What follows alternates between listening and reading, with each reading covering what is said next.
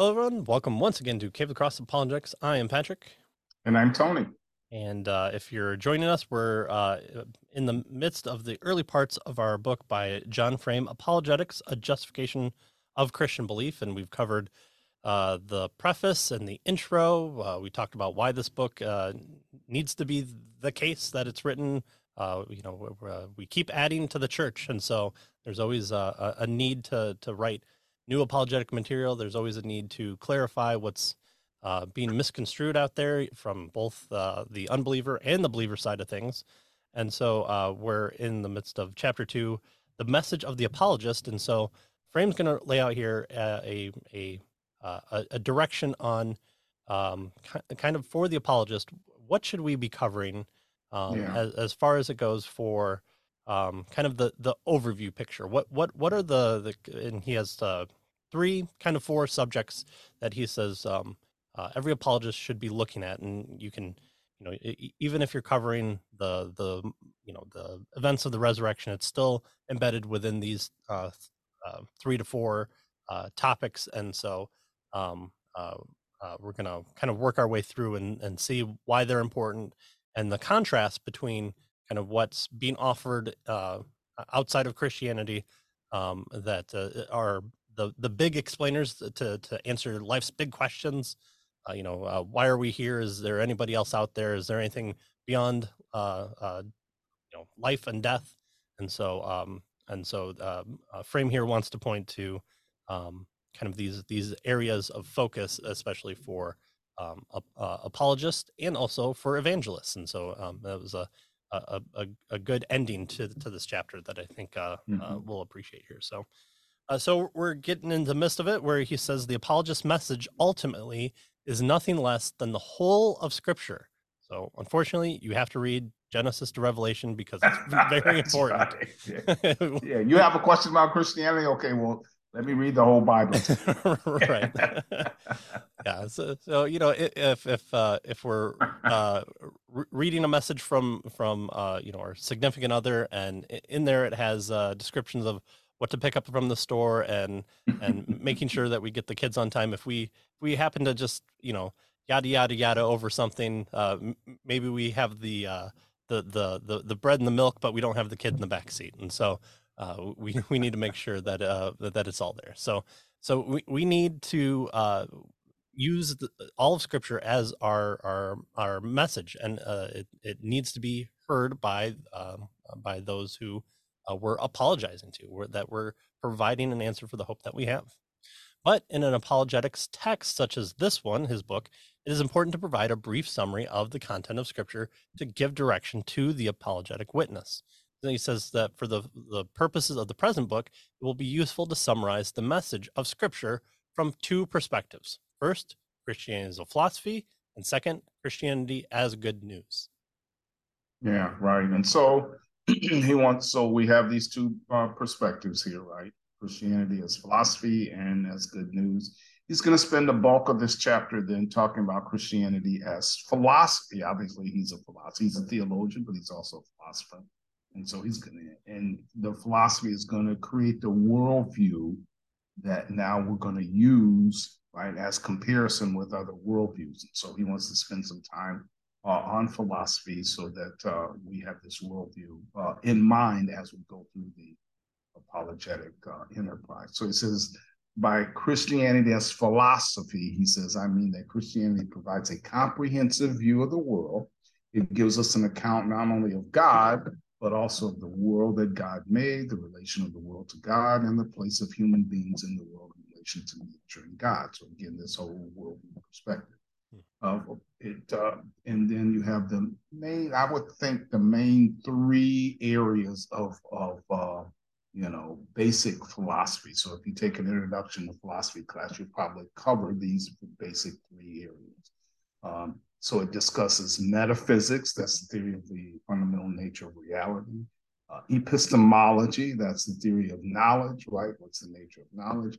And of course, values that has to do with ethics and aesthetics and, and that sort of thing. And so, given these three areas, he says, you know, uh, Christianity's philosophy, uh, it has a viewpoint on everything. And so that's what he wants us to see here. Mm-hmm. So, kind of metaphysics is the what things are, and then epistemology is how we know things, and values are what what should we do, or what what uh, what what is the value of the things that we do. So, one of the more unfortunate repercussions of America's distorted view of the kind of separation of church and state, which I appreciate his uh, his commentary here, is that uh, public school children are able to hear advocacy of every system of thought except those that are arbitrarily labeled as religious. And so we kind of right. talked about this uh, a little bit uh, in a couple of our past episodes, um, where yeah, you know, you you can bring anything you want into it as long as it's not uh, Christianity, because then it makes you religious. But uh, you know, if you're passing laws, then you have to have a, uh, um, a, a, um, a tabula rasa of of of um, ethics in order to pass laws, because laws aren't inherently uh, ethical statements. Don't murder. Don't right. steal. I, I th- right. those those things kind of sound familiar. Don't don't lie uh, uh, under false pretense and testimony in court. I mean, yeah, what does that have to do with ethics? Yeah. right. Yeah. How dare you? How dare you uh, trivialize, um, you know, my my freedoms for for uh, what you want to do here? Uh, so, who is to say that the truth might not be found in, or even limited to, one of these religious positions? Uh, you know, what what if the case that uh, um, um, Islam is true?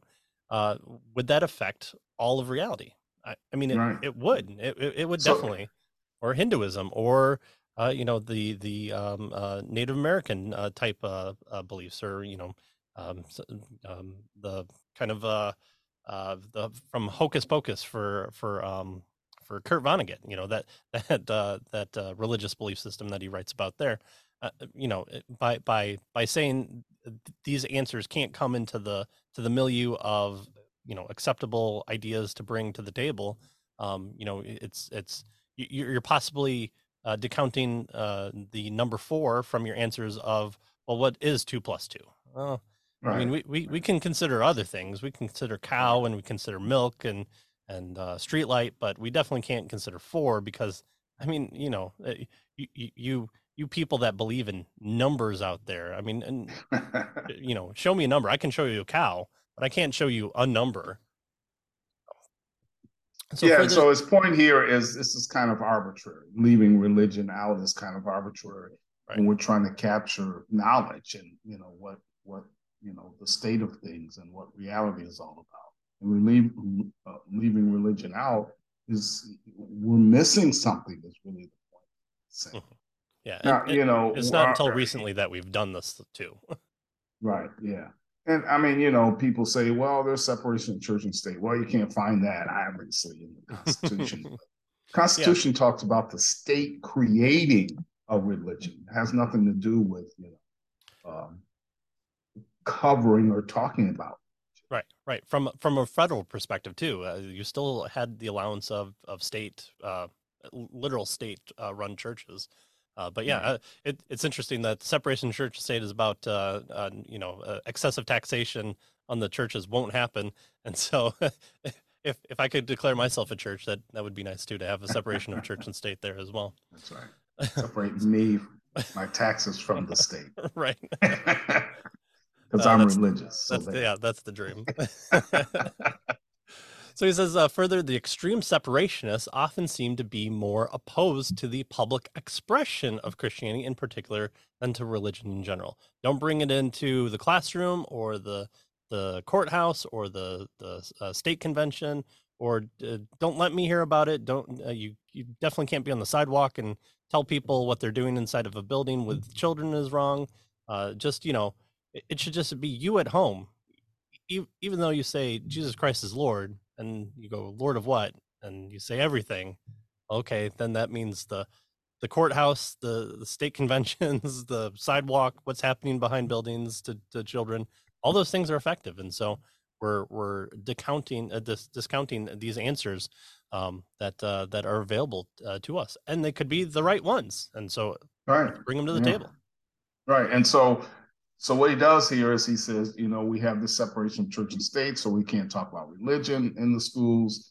And in particular, we can't talk about Christianity, right? He says Christianity is excluded from the schools, even though, or perhaps because it's the only genuine alternative to the conventional wisdom of the modern establishment. And so that's the big point that we're going to see in this particular chapter. Yeah. He's going to go over this again and again and again that uh, out of the various worldviews, perspectives that are out there, Christianity is different and it's a, a, an alternative to what the rest of them have to offer. He says, in our time, as opposed to say 600 years ago, people are ignorant of the basic Christian worldview. And so he he says it's going to be helpful if they understand, you know, the worldview so that the gospel will make sense to them.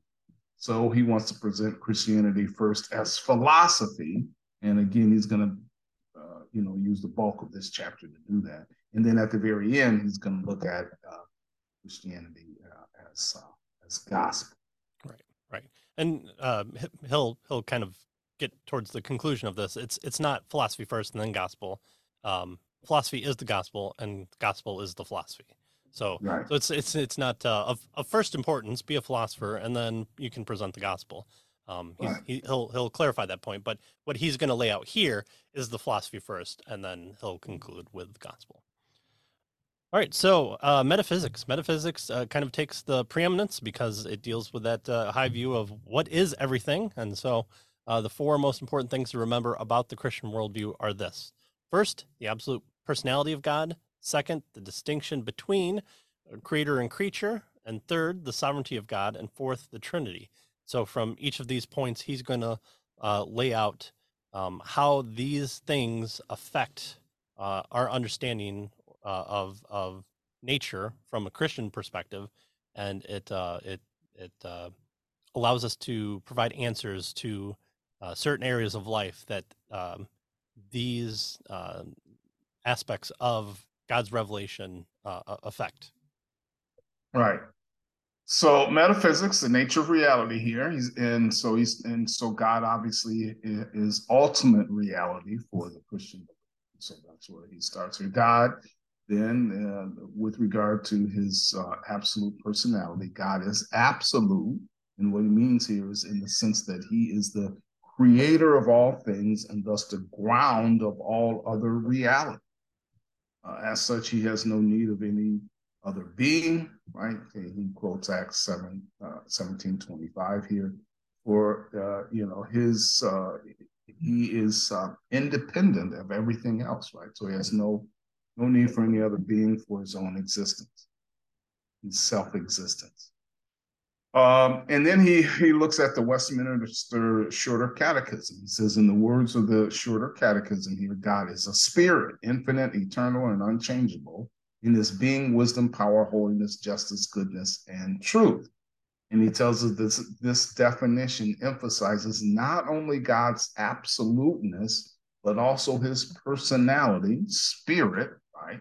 Spirit uh, in scripture. And, and the, the idea here is spirit uh, is means that God is personal, right? God is a spirit, he is personal as a spirit, then God speaks, right? Acts 10, he gives us leads. God leads us as a spirit. He bears witness with our spirit. He helps us, right, as a spirit.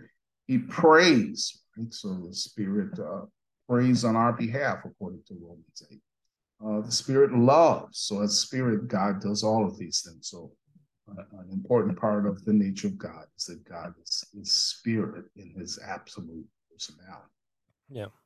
And and so he's he's laying out the the the, the fact that um, from his perspective of the Christian worldview, we have to start with God because uh, God is is the creator, and from who God is, uh, it informs us of who we are and uh, also of His creation. He's he's uh, not not uh, creating apart from Himself, um, even though He is not in creation uh, but there's still aspects of God that we kind of need to hold on to if we are to fully or better understand the nature of reality. And and um, in, in, mm-hmm. in reading this, I I really really liked um, uh, what he does here. So uh, that's what we're going to find out here. So the great question confronting modern humanity is this.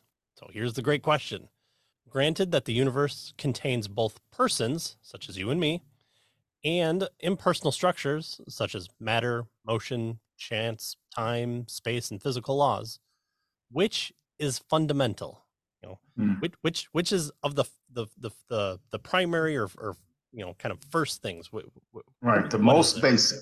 Right. Right. Yeah. Right. So is the impersonal aspect of the universe grounded in the personal, or is it the other way around? The the personal is grounded in the uh, uh, impersonal aspect. So kind of does does matter arise from uh, our, our our our personal nature and where we we called it into existence, or does uh, kind of matter uh, flow and bounce into things and poof, all of a sudden uh, Einstein uh, is is created and uh, he can then look back and and and see all those particles bouncing around and uh, you, you have uh, special and general relativity that that comes about. So this big old circular thing that happens well secular thought assumes the latter that the impersonal uh, gives ground to the personal that persons are the products of matter motion chance and so on it holds that to explain a phenomenon in terms of personal intentions like the house is here because someone built it uh, to live in is less than an ultimate explanation, less than fully explanatory. On this view, then, an ultimate explanation, a fully satisfying explanation, requires It's on the impersonal. yeah, yeah, the the ultimacy of the impersonal. The person built the house because the atoms in his brain moved about in a certain way. Very creative, yeah, you know, ve- very awe-inspiring. Uh, you know, the Sistine Chapel. We look at that and we go, "Wow, that's a lot of paint flecks." no, we talk about creativity. We talk about, uh, uh, you know, man uh, uh, uh, digging uh, in the soil and out pops this bubbling crude, and out of it he saves whales and allows people to read after 6 p.m.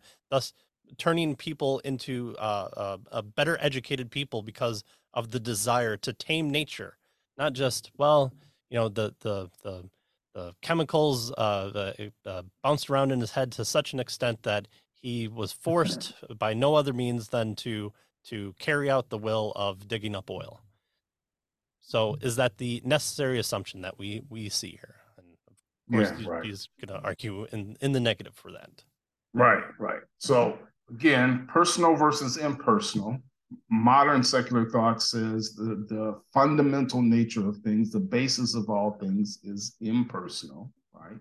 And uh, and he's taking issue. He says, so let's return to scripture. What does scripture say? Well, he says the biblical writers do not hesitate to ascribe the events of the natural world directly to God.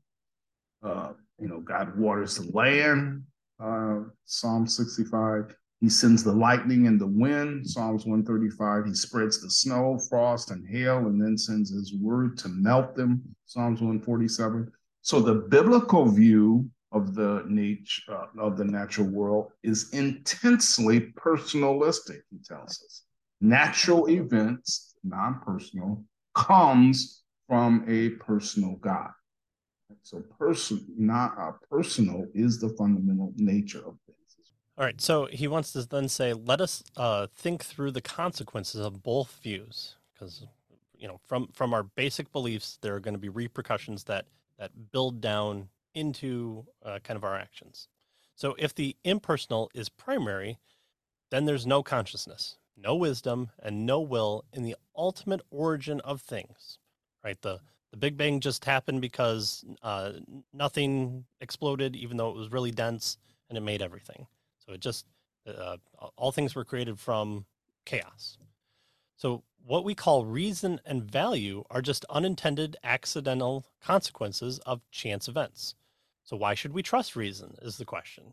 Is it uh, only an accidental result of irrational happenings? Well, why would we want to trust our uh, very existence to those things that uh, you know we we think just kind of is is the result of of an accident, and then uh, you know okay, well you believe uh, that uh, you're not able to step in front of a bus, but the other person is, and so it's just well, nature has carried it out so that the, the person that doesn't step out uh, in in front of buses, uh, you know, they continue to pass their their their DNA to their progeny, and hopefully more people will not step out in front of buses. And so then the no no step out in front of bus G. Yeah, yeah, that, that's uh, you know uh, that's in the uh, in Jurassic Park somewhere. I'm I'm pretty sure. Yeah. but yeah, and and and and that's my my big qualms with with uh with that type of uh social Darwinism is um you know uh, to to explain actions by by this evolutionary process is you really have to ascribe so many things to so many genes uh, um, because of all the permutations that happen here. Okay, we can talk about you know uh, uh, being being scared of quick movements, and and we can talk about how uh, we enjoy horror movies be, uh, because of that. But we can't talk about like well, okay, if there's high grass and and there's movement in the grass, then we get slightly more scared than if there's uh, just a gentle rustle because uh, we can outrun the snake, but the mountain lion we can't. So there's got to be two different genes for both the mountain lion running away and the snake running away. It, it's it seems like your your DNA sequences have to be uh, uh, a lot more if you're going to ascribe all these certain things to um, to to to your um, ancestral DNA. All right. Um, so moral value. Uh, uh I'm sorry. Moral virtue will, in the end, be unrewarded because of this uh, um, personal being ascribed to the the um, kind of these accidental consequences and chance. Uh, you're going to be unrewarded. Friendship, love, and beauty are of all of no important ultimate consequences, for they are reducible to blind, uncaring processes. Uh, something's nice because your uh, brain functions just happen to to fluctuate when you see uh, a, a pretty picture, but there's there's no benefit that you can ascribe to a person for uh, their genuineness. You can say, "Oh wow, you gave me a feeling," uh, but but that that's all it is. It's just a an, an end result, uh, which you can su- supplement with drugs. So why don't we just be a society that takes uh, way more drugs rather than paint more pictures? And then yeah. how do you how do you describe you know what uh, a first year student who's drawing a portrait does to someone like uh, Rembrandt? you know, a, a, you know, drawing during the Baroque period. Um, you you you could have uh, uh, no distinction but between those those two two uh, qualities uh, other than the, the way that your brain has interacted with it and so you can talk about uh, you know your your endorphins fluctuating at 0.9 rather than 0.6 depending on uh, who you're who you're looking at. So th- those things like being a good friend or loving your wife or loving your children um, and then how do you distinguish between those types of love or that that type of friendship?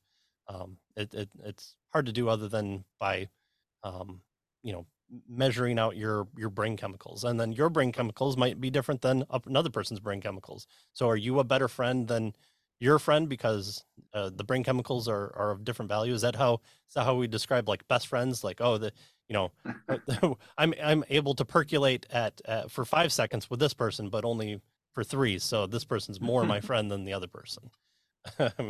it's uh it's a, a, a difficult process there. Yeah. Right. so he's making this contrast between personal and impersonal here, and he's looking at the consequences of you know both both uh, both positions as ultimate, and of course the consequences of the impersonal, as you know, as we've been spelling out here, as he suggests here, is that uh, you know there's no consciousness and wisdom and um, you know and that sort of thing. But so what about the other side, right? What about uh, if the personal is primary? Well, he says then the world was made according to a rational plan. It's not an accident. It can be understood this plan by rational minds. So not only is the world made by a rational um, plan, rational minds can understand it. Because of that, friendships and love are not only um, profound human experiences, but fundamental ingredients, he tells us, of the whole world order. This relational nature of things, because it's personal, if indeed that's the case. There is someone who wants there to be friendships, who wants there to be love. All the wonderful things that we find in personality, intelligence, compassion, creativity, love, justice are not some ethereal data, you know, uh, doomed to be snuffed out in the cosmic you know, calamity at the end of everything, but rather these aspects are what are permanent and most ultimate, he tells us. They are what the universe really is all about. moral goodness is part of the great design of the universe. It's not just some accident that we stumble into. Right? If personality is absolute, uh, there is one who cares about what we do, who approves of it or disapproves of what we do, who uh, judges our conduct. Indeed, personal is um, is ultimate. So he's making this contrast in between the impersonal and the personal. Right. And so one would think that a fair-minded people, uh, bereft of evidence, forced to speculate, uh, faced with the question of which was more ultimate, the personal or the impersonal, would be equally divided. Yeah, so this is a really interesting point, right? He says, mm-hmm. so let's just let's just say let's clear our mind and say so what might be the case is is the world more fundamentally personal or impersonal before we even consider anything or look at anything what would you think well we'd say basically it might you know if you asked 100 people 50 might say one 50 might say another right? That's what we would expect right? Before we examine kind of a you know equally divided kind of opportunity. Right right. But he says but no they almost always gravitate towards the view that if there is any uh, absolute at all, that absolute must be impersonal. And if there is no absolute, that is the same as chance or fate being absolute, and equally uh, impersonalist view. Yeah. So when you ask the question, he says, from you know, people he he's observing always gravitate toward the impersonal, right? He says, for instance, when scientists seek the causes of things, they almost always assume that the personal elements in the universe can be explained by the impersonal, right? Matter, laws, motion, rather than the other way around. They just assume that they gravitate toward the impersonal as, as an explanation, is what he's suggesting. And uh, when scientists uh, seek for absolutes, for example, the origin of the universe, they seek for an elementary particle, impersonal or a universal law, theory of everything, person, and uh, an initial motion, the Big Bang, some type of impersonal origin? Or a combination of these various things. So the question he asked then is why is this so? Why do they gravitate or lean more toward the impersonal? You know, is it not uh, initially, at least, uh, you know, equally plausible that the impersonal matter, motion, force can be explained by the decisions of a person? right? So why is it? Seems like it's equally plausible. It could be explained one way or the other, mm-hmm. but they seem to lean toward the impersonal. Why? Right. So he's, he goes on to say then that uh, we, we all have observed how persons create and harness impersonal objects and forces to do their bidding. In a factory, human workers produce a tractor, uh, designed and planned by people. A farmer uses the tractor to plow his field but we have never seen a plowed field produce a farmer or a tractor produce a workforce. Uh, I think uh, uh, co- communism tries to try tries to uh, undo that a little bit, but uh, uh, so far that just ends in death and starvation. So probably not the best idea. So the the very idea of of this the the the tractor producing the farmer or the the plowed field. in other words, the the impersonal producing the personal, right? right. That's what he's getting right. At. And and so you you've probably used this you know uh, um, example before in apologetics is if if uh, you know you come to a painting in the middle of the woods and there's no one around, uh, you know did, did it uh, culminate the, the, the berries come together and create this this picture of this forest within the forest, and and uh, uh, the per, the person would be forced to what be 50-50 well you know it's possible that uh, the, the, wind swept it around and, and gobbled up this uh, to, to look in, in, this perfection? Or do they see elements of of their own uh, possibility to be creative and say, well, no, clearly this is not the case. There, there's just a creator for this that's not here right now. And so th- this is kind of the the idea that's talked about. But you know, why not one? Why not the other? And from our worldview, we we uh, should have an explanation for um, for these answers, and maybe even uh, uh, w- within that worldview, why the other side has the answer that they do. So uh, Christianity will will offer actually both those as well. Yet, uh, to many well-educated scientists, the uh, primacy of the impersonal goes without saying, as it were. Uh, that's their presupposition. Uh, there's got to be some God particle, a small g God particle out there that is responsible for for the quarks or the protons or whatever. And then you go, and well, notice again, that's the non-personal. right, right. And and so you go, well, well, what makes that up? And like, well, listen, we, we, we have the God particle. Let, you know, give us some time, and we'll figure out what makes the God particle.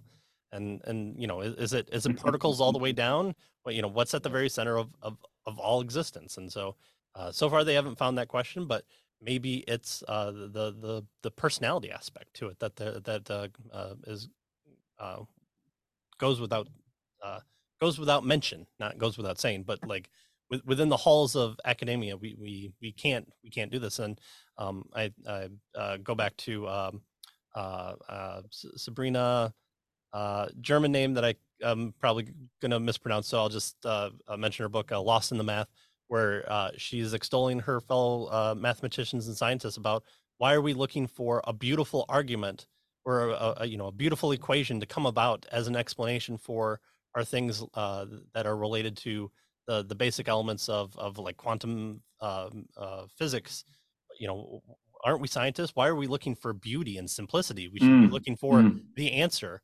And uh, and so uh, I I appreciate that, and you can find a review of the book and why uh, she actually is attempting to be a consistent atheist while also using biblical imagery in her book, which was uh, uh, pretty uh, pretty interesting to to catch every once in a while.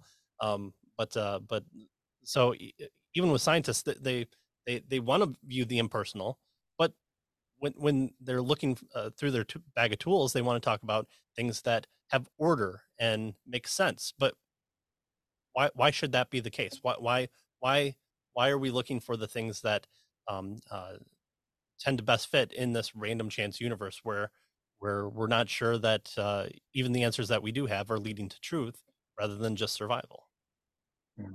Mm-hmm. And and so again, the question is, why do scientists, why do modern, why does modern man lean more toward the impersonal than the personal when we're seeking explanations? Mm-hmm. Why is that the case, right? And he says uh, the, on, uh, the only um, even remotely possible explanation of this situation is the one given actually in the scriptures, in the Bible, that through God's existence, um, though his existence is clearly revealed to all, and Romans 1 talks about this, mm-hmm. rebellious mankind seeks to suppress that revelation and thus to operate on the assumption that God, the God of Scripture, does not exist. So he suggests the scriptures give us an explanation for why we have this bent toward the impersonal as an ultimate explanation. It's because we're in rebellion, right? He says this is not the most, uh, you know, is this not the most likely reason for the almost universal but irrational preference for impersonalism over personalism? Hmm. Is uh, is this rebellion? All right. So in this section, he says that uh, he has not, of course, proved the biblical personalism is true. He says he just merely set it forth over and against its antithesis to show the reader one fundamental aspect of the uh, of apologetic uh, task. So he says, uh, We are called to stand firmly against the almost universal presuppositions that the universe is fundamentally impersonal. We must not allow the unbeliever to suppose what he usually supposes that of course the impersonal is the ultimate. We must challenge him to consider the alternative and also to provide an answer for why he uh, believes that as as kind of the default. Mm-hmm. And if mm-hmm. he says that he is of uh, of that he is certain of his uh, Im- Im- impersonalism, and if he despises anyone who thinks otherwise as superstitious or stupid, we must challenge him and we must ask him to give for his view the kind of proof that he demands of us. Uh, mm-hmm. so again, uh, uh, people are bringing uh, um, uh, certain uh, values and outlooks and um, importances to the table, and so it's not just okay. You present yours. I've denounced it. Therefore, I'm right. And we we should, as Christians, should also see that as well as um, we also have the burden of proof when it comes to these big explanations. It's not just well, you're wrong. Therefore, I'm right. It's uh, you seem to be incorrect here, or uh, you're living contradictory to what you're claiming here. And so, is there a better uh, um, model for the explanation of, of these three these three things: the the metaphysics, the epistemology, and the ethics? And once we show him that the impersonal of is the product of irrational faith, uh, we will be in a good position to present the one alternative to that impersonalism, the alternative uh, presented in Scripture. And so that's what um, that's what the the apologetic method does: is uh, always be ready to give an account for the hope that is, that you have, uh, with gentleness and respect. And where do we find that uh, answer? Is it not the the the uh, the, the role of Scripture to um, to um, um, be the hope that we have and uh, the account for uh, the changed life that uh, um, uh, Paul attributes uh, to um, to to be an answer that uh, that we have the ability to walk and understand and know the things and not suppress the truth and and our unrighteousness and um, find a a, uh, a consistent nature which we can um, walk in our, our our metaphysics and and recognize uh, the the personal uh, aspect of the universe that's missing from from the the account of the age. And so, uh, so he's going through this metaphysical positions, right, of, of um, Christianity, the philosophy. And uh, the first point here that he's making is that uh, going to Christian philosophy, God is ultimate, and therefore he is, and as ultimate, absolute personality is ultimate. So God is personal, and that's the foundation, the ultimate reality with regard to metaphysics, right? And uh, there's a bent or a lean in secularism toward the impersonal. And he suggests that, you know, at best it should be 50 50, but uh, it seems irrational to lean toward the impersonal when, uh, you know, we have all of this uh, uh arguments and evidence that indeed ultimate um, is personal. All right, and then the second and kind of last one that we'll cover for this episode is uh, this very important, very Van Tillian um, uh, relationship that he wants to cover is the creator-creature relationship. This is according to Scripture, God is both uh, transcendent and immanent. His transcendence is uh, simply the fact that he is radically different from us. He is the creator and we are his creatures. God's immanence is his involvement in all areas of creation. So he's not so high above that we couldn't have the possibility. So it's like um, us or uh, ants trying to communicate with uh, to, to, us. Uh, he's he's um, transcendent, but he's not uh, totally removed from from his creation. God is the planner of and the main actor in human history. Ultimately, it is with him that we have to that we have to do uh, from genesis to revelation the ultimate question facing humanity was this how are we to respond to god and his word that's the question that keeps coming up through all all the uh all, all through, throughout all of uh, all, all the bible and uh sometimes we do a decent job other times we don't do a good job but it's written down so then that we can learn from it and and realize exactly what god uh, uh wants from us and and how we should act Right. Yeah. So, so his point here with regard to the creator-creature relationship is that God has a relationship with us and desires a relationship with us. God is transcendent, right? He's radically different than we are. He's the creator and we're the creatures, but he's also, as you mentioned here, immanent. He's involved in all areas of his creation, right? So the biblical creator creature relationship, like the biblical doctrine of God's absolute personality, is something he says that is beautiful. No longer do we have the intolerable burden of trying to play God ourselves, you know, trying to be ourselves the ultimate standard of truth and light with all the attendant anxieties that come from that. But rather, we can rest in the bosom of our creator and learn from it. you know, wondrous things of how the world was made and its purpose for us.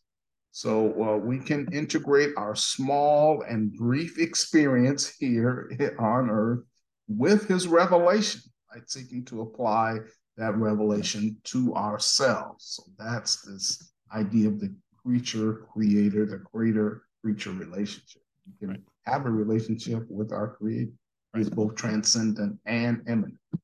And so um, I, I, put up uh, uh, on the screen in post. So uh, editor Patrick, uh, please do so in remembrance. Uh, Van Til has this uh, this connecting two dots or two circles two picture that he's he's used to explain kind of the distinction between both the creator and the creatures, which is us. And then there's a line through, and that line is the revelation from the the, the top down, the the revelation of God uh, to us. So that that that's uh, um, both uh, how we have our understanding of the our our existence in the universe and our relationship to it, uh, and also um, uh, uh, the, uh, our ability to know things as well, uh, which we'll cover actually next time uh, when we finish up the metaphysical side of things, and then we'll get into the um, the epistemology and the ethics, and also the gospel aspect to why these things are important and